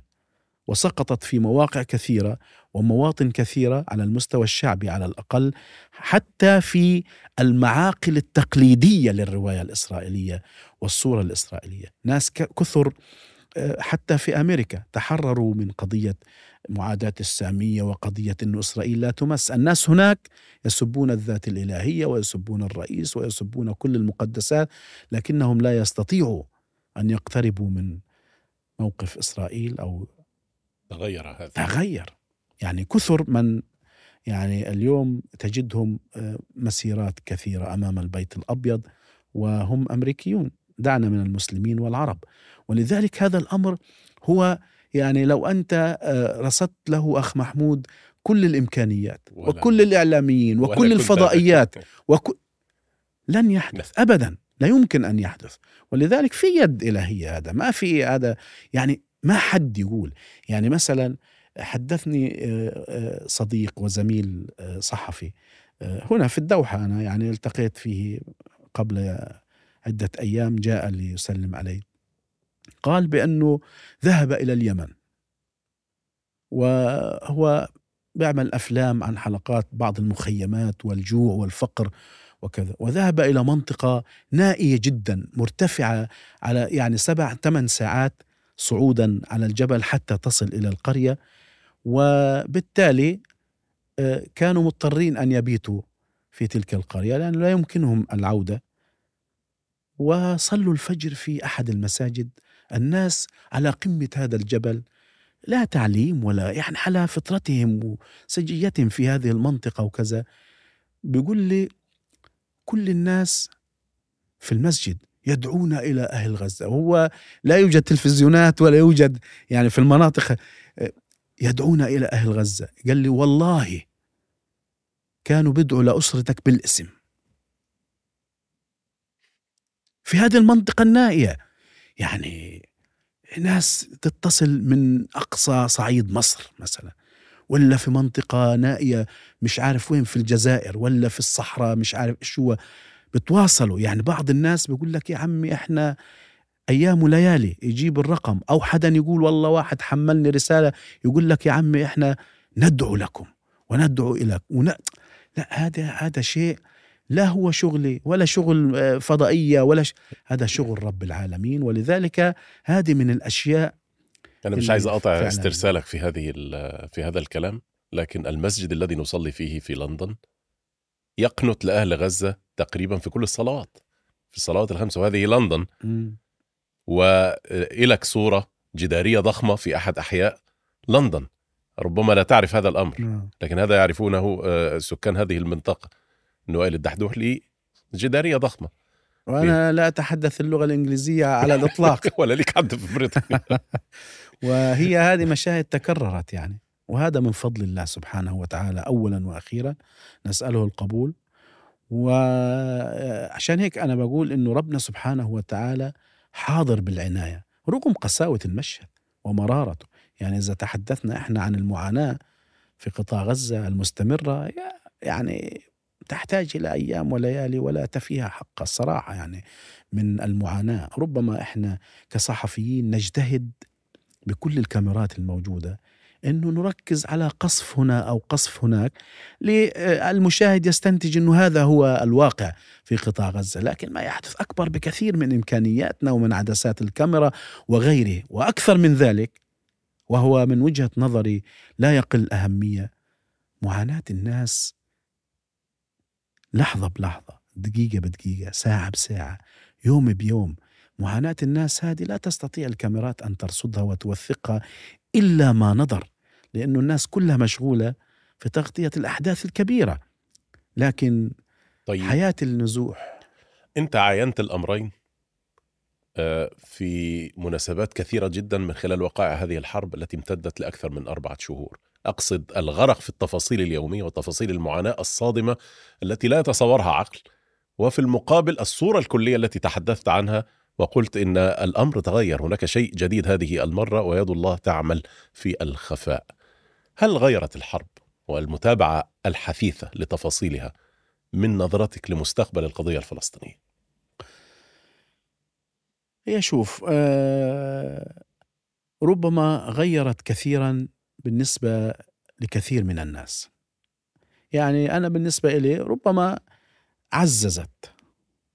يعني من فضل الله آه هذه الحرب آه يعني على مستواي الشخصي على الأقل يعني إحنا لدينا تسليم بأن الله سبحانه وتعالى هي هذه فلسطين هي قضيته. وأنه هناك وعد إلهي قطعه في القرآن الكريم ونحن لا نشك به أبدا. ربما سنة سنتين عشر عشرين هذا موضوع يعني مش قصتنا بالمرة. ولذلك ما حصل ربما آه، خلق نموذج حي إنه هذا الأمر قابل للتطبيق. هذا الأمر سيأتي لا محالة. تخيل إنه إحنا بنتحدث عن مجموعة مكونة من ألف ولا أكثر ولا أقل وعملوا كل هالشغل. تخيل أنت يعني لما لو بدك تحكي أنت على أبعاد مختلفة يعني أوسع من هيك سواء على مستوى فلسطين أو على مستوى الأمة العربية أو على مستوى العالم الإسلامي. الأمر مختلف يعني. هي هذا هو الأهم في الموضوع. إنه هو أقامت نموذج. وأنا بعتقد إنه هذا أهم شيء وأخطر شيء بالنسبة لإسرائيل التي اعتبرت إنه ما حصل في غلاف غزة يوم 7 أكتوبر هو بمثابة سقوط الدولة وخسران الدولة. وما حدث بعد ذلك هو محاولة لاستعادة الدولة فيما أطلقوا عليه الاستقلال الثاني لدولة الاحتلال الإسرائيلي. وهذا الأمر كما قلنا هو الأهم من وجهة نظري. بالتأكيد هو يعني جسد هذا الواقع عزز قناعات موجودة غير قناعات عند قطاعات واسعة من أبناء القضية ومن أبناء الأمتين العربية والإسلامية.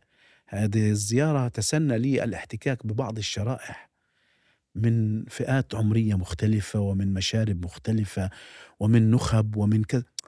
لا الأمور تتغير. يعني كنت في زيارة أنا آه، قبل يومين دعاني أحد الأصدقاء. فتخيل على هامش الزيارة في البيت ابنه في إحدى المدارس هنا يدرس في قطر هنا. فقال لي لك هدية من مدرستي. إيش؟ جاب صندوق مغلف ومزين. أنا حقيقي يعني قال لي بس لو سمحت اقعد في مكان وأنا بدي أجيب لك الهدية. أنا قلت إيش جايبين يعني في إيش في هدية في كذا. فإجا بالصندوق فتحه وكأنه بحاربني نفسيا هو يعني. فتح الصندوق وأزال الغطاء. وإذا به مليء يمكن مش أقل من مئة رسالة. من زملاته من طلاب المدرسة من صفوف مختلفة. ابدأ من سبع سنين وثمان سنين حتى تصل للثانوية. ده هذا جيل التيك توك. كل واحد كل واحد بخطه كل واحد إشي بورقة مزعها من دفتر إشي مصممها ومزخرفها وتعبان عليها إشي قصصها كأنها مظروف رسالة رائعة إشي مخطط بالخ... بخطه. وكل نص يختلف كل متن يختلف كل توقيع يختلف كل شكل يختلف مطوينها مزبطينها مهتمين فيها. حاطينها في هذا الصندوق ومن بينها رسالة من المدرسة المشرفة على هذا الموضوع. وأنا مش متواعد يعني لا معه ولا وما كانش ممكن أنا مش معروف إنه أنا بدي اطلع من غزة. فرسائل أبكتني يعني. إنه أنت أنت يعني كل الصفات اللي جاءت في وسائل الإعلام المختلفة تجري على ألسنة الأطفال يا رجل. يعني ويدعون لغزة ولنا و... لا لا لا موضوع مختلف. ناس كتير من اللي إجوا صدقني جاءوا بأطفالهم وقالوا إحنا يعني مش عارفين ننام الليل. الأطفال بدهم بس يجوا يسلموا ويصوروا إنه أنت من ريحة غزة أنت اللي شافوك. صابر صامد بالنسبة إلهم آه، في نموذج ملهم صار سواء بالنسبة لحالتي الشخصية أو بالنسبة لقصة غزة بالكامل.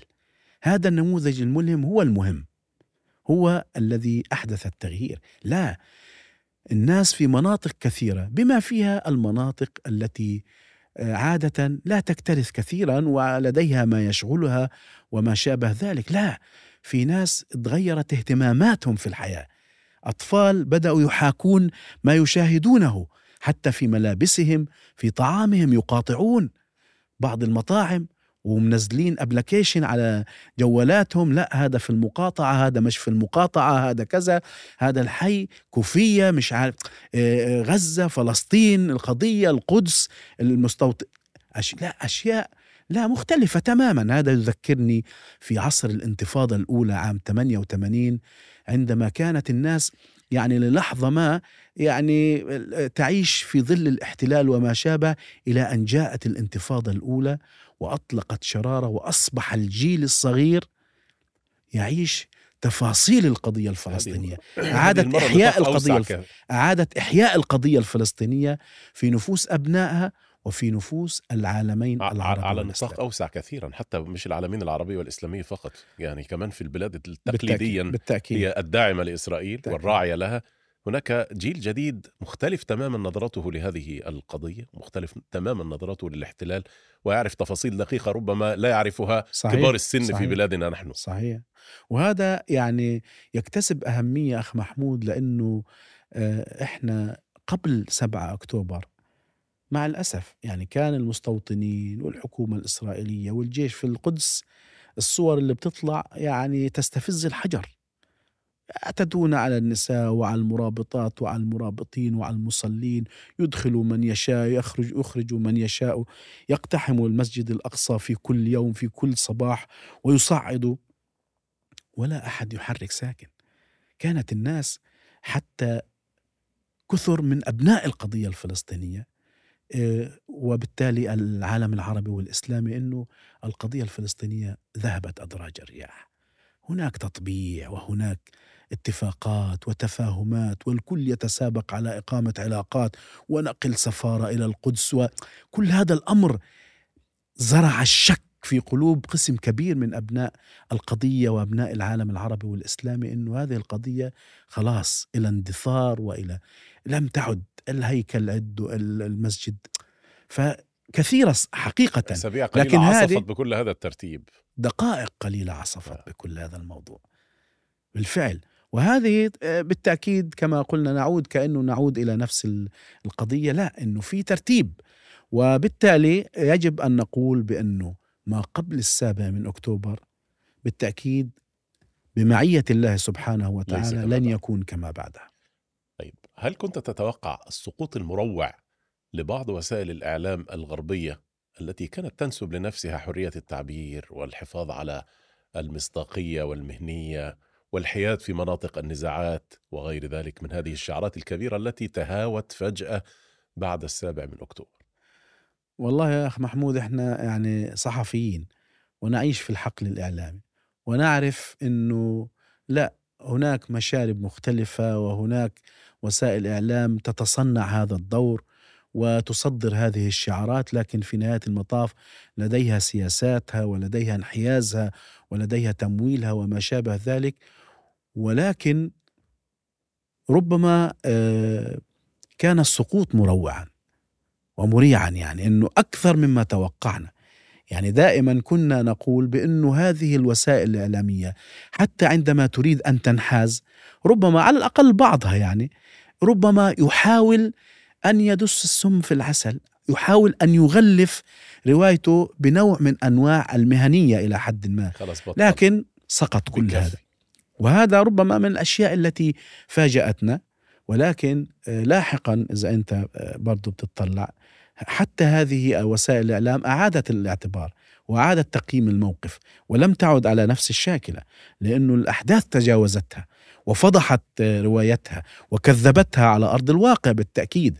وهذا الأمر ولذلك هذه الوسائل خسرت خسرانا كبيرا جدا لا سيما ونحن في عالم ال social media الذي أطلق ليكون أحد أهم وسائل العولمة التي ربما تبث من جانب واحد وباتجاه واحد وللسيطرة على الجيل والاستحواذ على عقليته والمعلومات التي تدخل إلى ذهنه وصناعة إنسان جديد.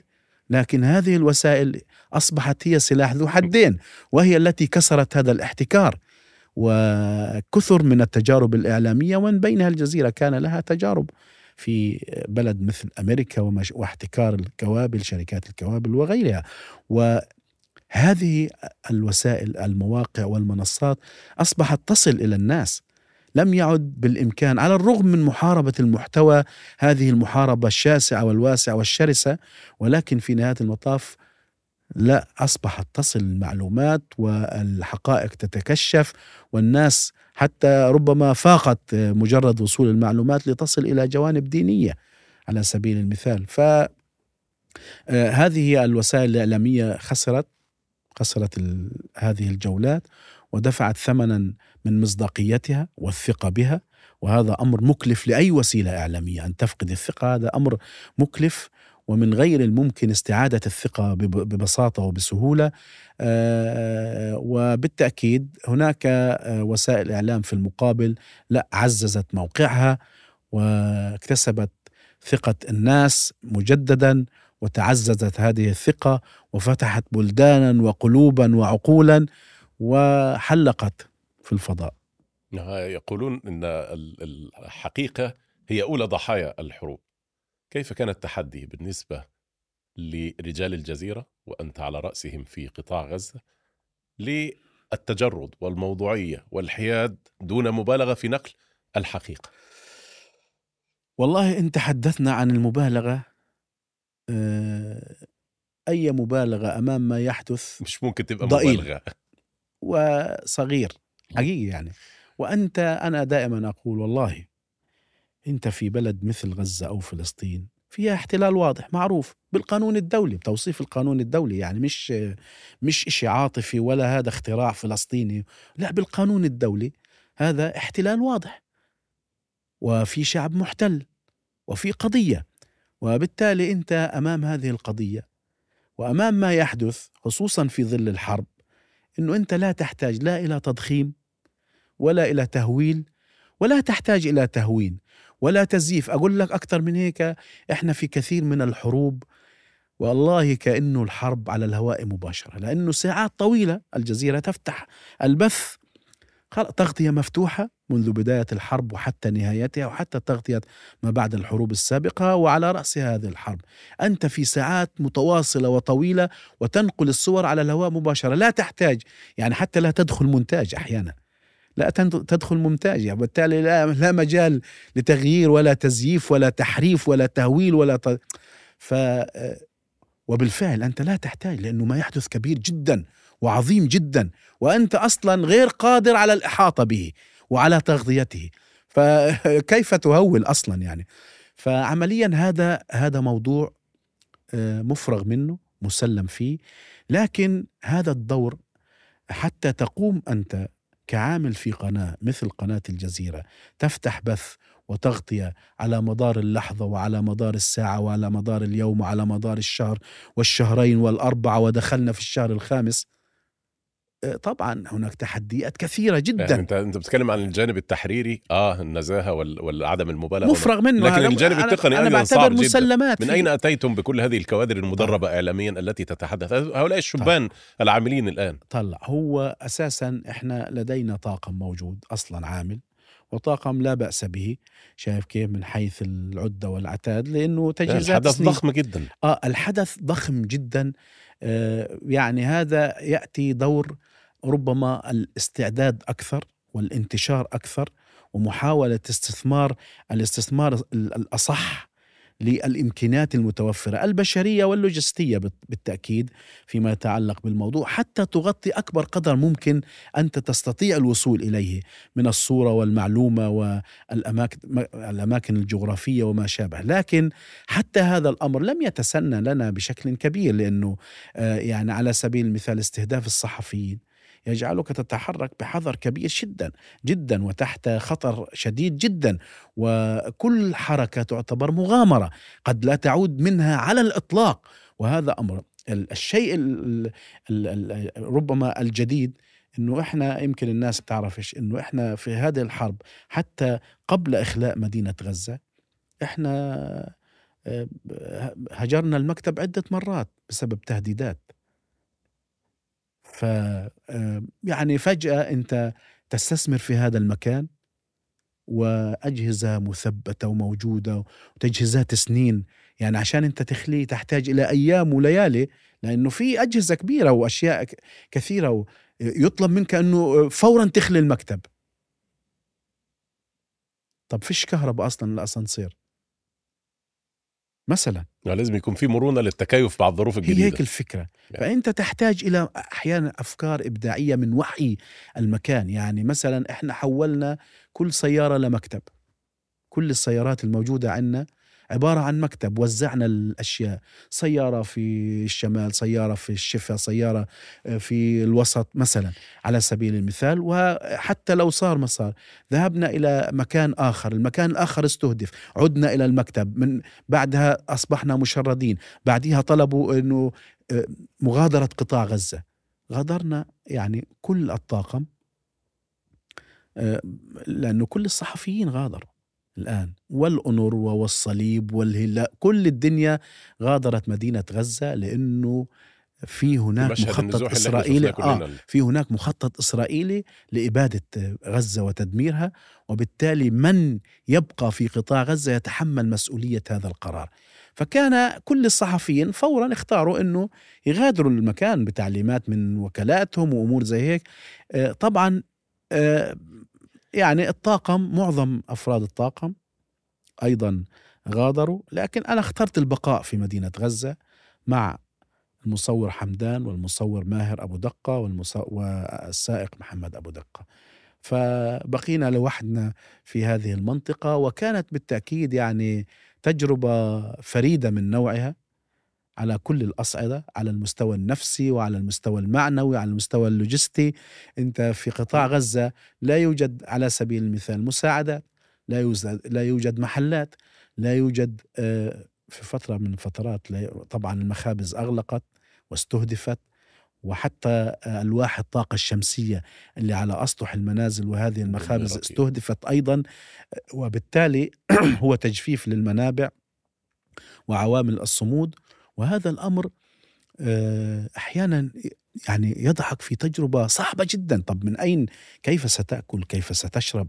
من أين ستأتي بكل هذه الأشياء؟ على مستوى تنسيق العمل بينكم. يعني لما اتقطعت الاتصالات كيف كنتم تتواصلون وترتبون؟ هذا يظهر من آه، هذه المستشفى وذلك يظهر من الشمال وهذا من الوسط. آه، إزاي يعني؟ يعني تجارب صعبة. إحنا كنا على مدار اللحظة حقيقة نعمل في اللوجستيات أكثر مما نعمل في جمع الأخبار. حقيقي هذا الكلام يعني. هذه هي هذا هو واقع الأخبار الحال. في كل حتة. أنت حيثما وقعت عيناك في قطاع غزة هتلاقي خبر يعني تنقله. عشان أنت توفر ربطة خبز قصة وحكاية. يمكن تحتاج إلى إجراء اتصالات وترسل سيارات عشان مثلا تلاقي لك ربطة خبز. أو تحصل على بعض الدقيق. مثلا. إذا أنت بدك في نفس الوقت بدك تشتغل إنه توفر مية. طيب المكان اللي أنت فيه فيهوش كهرباء وبالتالي مش راح تطلع مية فوق. بدك تنقل مية آه، فوق آه، 15 طابق بال- بالسطل أو بالدلو أو بالجالون أو بال آه، بالجنية أو أمور من هالنوع. طب الحمام؟ كيف بدك تخش الحمام؟ فيش مية. طيب آه، بعض الشغلات اللي لها علاقة مثلا بالكهرباء. بالميه آه، مثلا اللي هي كهرباء أساس الموضوع كله. طيب إذا في عندك مولد بده سولار فيش محطات فاتحة من وين بدك تجيب سولار السولار بيغلى يفقد من السوق. آه، كل هذه الشغلات. طيب أنت اليوم مثلا آه، أنت عشان تتصل على زملائك على الجزيرة تتواصل الشبكة ضربت حتى لو مش مضروبة الاتصالات صعبة جدا عشان تتواصل مع الدوحة مثلا. من غزة. بدك أحيانا بتقطع أربع خمس مرات ست مرات عشر مرات أحيانا بزهق برجع الكاش. مثلا من كتر الاتصالات لأنه كلمتين وبضرب كلمتين وبسقط الشبكات خصوصا إنه فيش كهرباء لمحطات التقوية. أحيانا تستهدف هذه المحطات. فأنت بتضطر تروح لخيارات أخرى تشوف شبكات آه، إسرائيلية قريبة من المكان ربما إرسالها يأتي لكن ضعيف تحاول إيش هذه الشبكة؟ هذه سلكم هذه مش عارف وتاخذ شرايح تجيب شرايح منها. الشرايح مفقودة الشرايح غالية الشرايح نفذت. تروح على الاسم الكتروني الجوال هذا بدعم هذا بدعمش. مش كيف تجيب جوالات؟ فيش محلات مفتوحة. من وين تجيب؟ تجيب من خان يونس ابعت على غزة جيب مع يعني طول الوقت وانت أسهل فقرة فقرة الظهور على آه، الهواء طبعاً. والكلمتين اللي انت. بتقولهم انت بعد ما يقول لي شكرا جزيلا انت بتشتغل وبكونوا هم أصلا الشباب بيشتغلوا وانت بتنضم طب إيش سويتوا؟ إيش عملتوا؟ طب كل الفكرة يعني آه على سبيل المثال آه وإحنا لسه في غزة في المكتب. معضلة المية. إحنا موجودين في هذا البرج لحالنا. كله اخلى يعني وضع نفسي صعب جدا. طب لكن ما فيش ميه من وين بدك تجيب ميه إحنا كل علمنا إنه في مثلا بئر مياه تحت هذا. اكتشفنا إنه لا يا عم مش موجود مش شغال البير طب إيش بدك تسوي؟ لقيت اتصلت أنا أيامها على البلدية. طب يا عم ابعتوا لنا ميه إيه يا عم من وين الميه أنت مش شايف الأبار انضربت ومش عارف وكيف بدنا نجيب؟ ولو موجود ميه مالحة زي مية البحر وميه مش هند... طيب ابحث اعمل تمشيط في المنطقة شوف مين عنده بير قريب. فوجدنا إنه على بعد آه، عشرات الأمتار آه، يمكن بيصل ل 100 متر. في بيت في بير مية. وللصدفة صاحب البيت موجود فيه. فعملنا معاه مفاوضات واتفاقيات وعشان يدور طب يا عم الدنيا حرب كيف بده يدور بده يشغل لك؟ فقلنا له يا عم إحنا بنجيب لك سولار وأنت أعطينا مية ضخ لنا في اليوم ساعة. آه، عشان تجيبها للبرج. بدك تطلعها فوق كمان للمخازن للخزانات اللي فوق. قصة وحكاية كبيرة جدا جدا. طب عشان أنت تجيب من البير هذا طب بدك برابيش بدك خراطيم ما فيش. المحلات كلها مسكرة. رحنا في الخطر بعتنا الشباب وراحوا ترجوا الناس وفتحوا المحلات في الحرب. وجابوا برابيش أو خراطيم المياه على المقاس على ال- ال- الامتار ومديناهم في الحرب وهذه مخاطرة جدا كبيرة. ومن حيطة لحيطة لحيطة منزل لحيطة منزل لما تصل لل... لل... لل... للبير بير المية وتشبك وتحط عندك في خزان ومن الخزان تطلع فوق وفوق قصة قصص. طبعا هذه يعني هيك مثال. أما بقية الأشياء طبعا كلها أمور صعبة جدا اللوجستيات أصعب الشرايح دائما كان هناك استهداف للشرايح زي ما هو في استهداف لشبكات الاتصالات بالمناسبة و يعني ممكن الشريحة تشتغل عليها ساعة ممكن تشتغل عليها يوم ممكن تشتغل دقيقة وتضرب. يتم تلكيدها فورا. فطبعا يعني حتى السيم كارد مستهدف. آه أكيد. هذا مؤكد.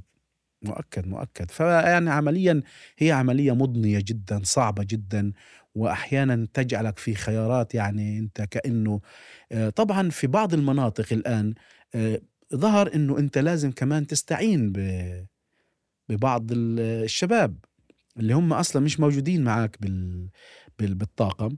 وبالتالي تحتاج إلى متعاونين لأنه لا يجب أن تفقد التغطية وتسليط الضوء على بعض المناطق الجغرافية بأكملها. هذا يكون يعني ربما طيب ودول من دربتوهم إمتى أبو حمزة؟ لم يتم تدريبه تدربوا في الميدان. بس ما شاء الله طلعوا كلهم. هو شوف سبحان الله ال- الأحداث الكبيرة آه، عادة آه، ربما تصنع صحفيين كبار. تصنع رجال. آه وبما أننا نتحدث عن الصحفيين يعني وبالتالي ربما هذا أهم اختبار في حياة أي صحفي. إذا نجح فيه فهو بالتأكيد سيكون صحفي لامع وينجم ويكون طبعا آه، مش كل الناس بنفس القوة بنفس الكفاءة بنفس الكذا ولكنهم في نهاية المطاف قاموا بتغطية آه، أحداث جسام أحداث كبيرة وقاموا بتغطيتها بشكل ممتاز ورائع. وسلطوا الضوء على معاناة الناس وقضايا الناس وهموم الناس وسلطوا الضوء على ما تقوم به إسرائيل ضد هؤلاء المدنيين العزل. طيب الأنوائل الدحدوح في الدوحة هذه استراحة محارب ويمكن الحديث عن العودة إلى غزة مرة أخرى ولا آن للفارس أن يترجل؟ والله هو الترجل يعني أعتقد أنه حتى الآن غير وارد في في القاموس. آه، ونحن بالتأكيد يعني غزة تبقى هي ال- الأساس. يعني إحنا هذا المكان ولدنا فيه وترعرعنا فيه. آه، لنا ذكرياتنا ولنا أهلنا وأقاربنا كل حياتنا في هذا المكان. وأيضا آه، عملنا. فبالتالي آه، لكن مع الأسف يعني الإصابة هي إصابة صعبة. وتحتاج إلى وقت الصراحة يعني حسب الأطباء بعد أن أجروا العملية الكبرى لليد وقاموا بترقيع العصب. يعني على الأقل الآن نحتاج إلى سنة من فترة التعافي. وفي حال التعافي الجيد آه، يتحدثون عن 60% يعني تعود بكفاءة اليد بكفاءة 60% تقريبا. إذا عادت بنسبة 60% هذا يكون إنجاز كبير. هذا حسب ما قيل لنا. ونحن نأمل من الله سبحانه وتعالى أن تعود كما كانت وأفضل. إن شاء الله. ولذلك الصراحة حتى الآن يعني آه، غير واضحة الخيارات بشكل كبير وبشكل هذا. لكن إحنا قلوبنا معلقة هناك في في قطاع غزة وفي فلسطين. ويعني إن شاء الله في الأيام والأسابيع القادمة سوف تكون الأمور أوضح في هذا السياق. لكن لعلها كما قلت يعني استراحة محارب وأنا مقتنع تماما أنه أنت في غزة في القدس في الضفة آه، في الدوحة في أمريكا في أي مكان آه، أنت في موقع وأنت في مكان وأنت آه، يمكن أن تقوم بدور ما يخدم قضية الإعلام وقضية صاحبة الجلالة. ويخدم أيضا القضية التي أنت مقتنع بأنها قضية حق ضد باطل وربما تمام الحق ضد تمام الباطل. وهذا الأمر يدفعك دفعا إلى أن تواصل المهمة، ليس شرطا أن تقوم من الميدان من حي الشجاعية أو الزيتون كما آه، هو كما كان دائما اعتاد الناس أن يروننا هناك، ولكن حتى في هذه المواقع سواء في الدوحة أو غيرها بإمكانك أن تقوم بأدوار آه، يعني لا تقل أهمية إن صح التعبير عن الأدوار التي كنا فيها، نسأل الله سبحانه وتعالى أن يقدر لنا الخير حيث كان وأن يرضنا بها به إن شاء الله. بارك الله فيك أبو حمزة الله يبارك فيك. أسأل الله العلي العظيم أن. يتم شفائك على خير اللهم آمين وأن يرحم من فقدتهم وأن يتقبلهم آمين. شهداء وأن. يجعل موعدكم الجنة بحول الله تعالى الله. ولكأننا بجميل الظن نرى ما الله فاعل في هذا وكأنهم إن شاء الله يرتعون في الجنة ويأكلون من ثمارها ويهتفون بكم ألا خوف عليكم ولا أنتم تحزنون بإذن الله تعالى آه، والله يا يعني- سيدي إحنا نتعامل مع رب اسمه الكريم نعم نعم صدقت صدقت وحمولنا كلها أسعدتنا وحمولنا. كلها عليه وهو إذا أعطى يدهش وإذا أكرم يبهر.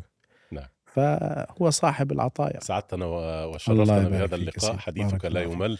الله وحق يحييك علينا وحق على كل الصحفيين في العالم العربي أن يقبلوا رأسك. الله يبارك فيك يا إن شاء سيدي. الله بعد ما تخلص يخلص التسجيل العفو يا سيدي. بارك الله فيك. بحول الله. بارك الله فيكم يا سيدي. شكرا جزيلا لك وائل الله الدلوح يحييك.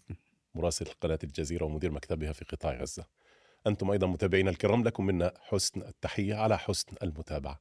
دمتم في أمان الله. والسلام عليكم ورحمة الله وبركاته.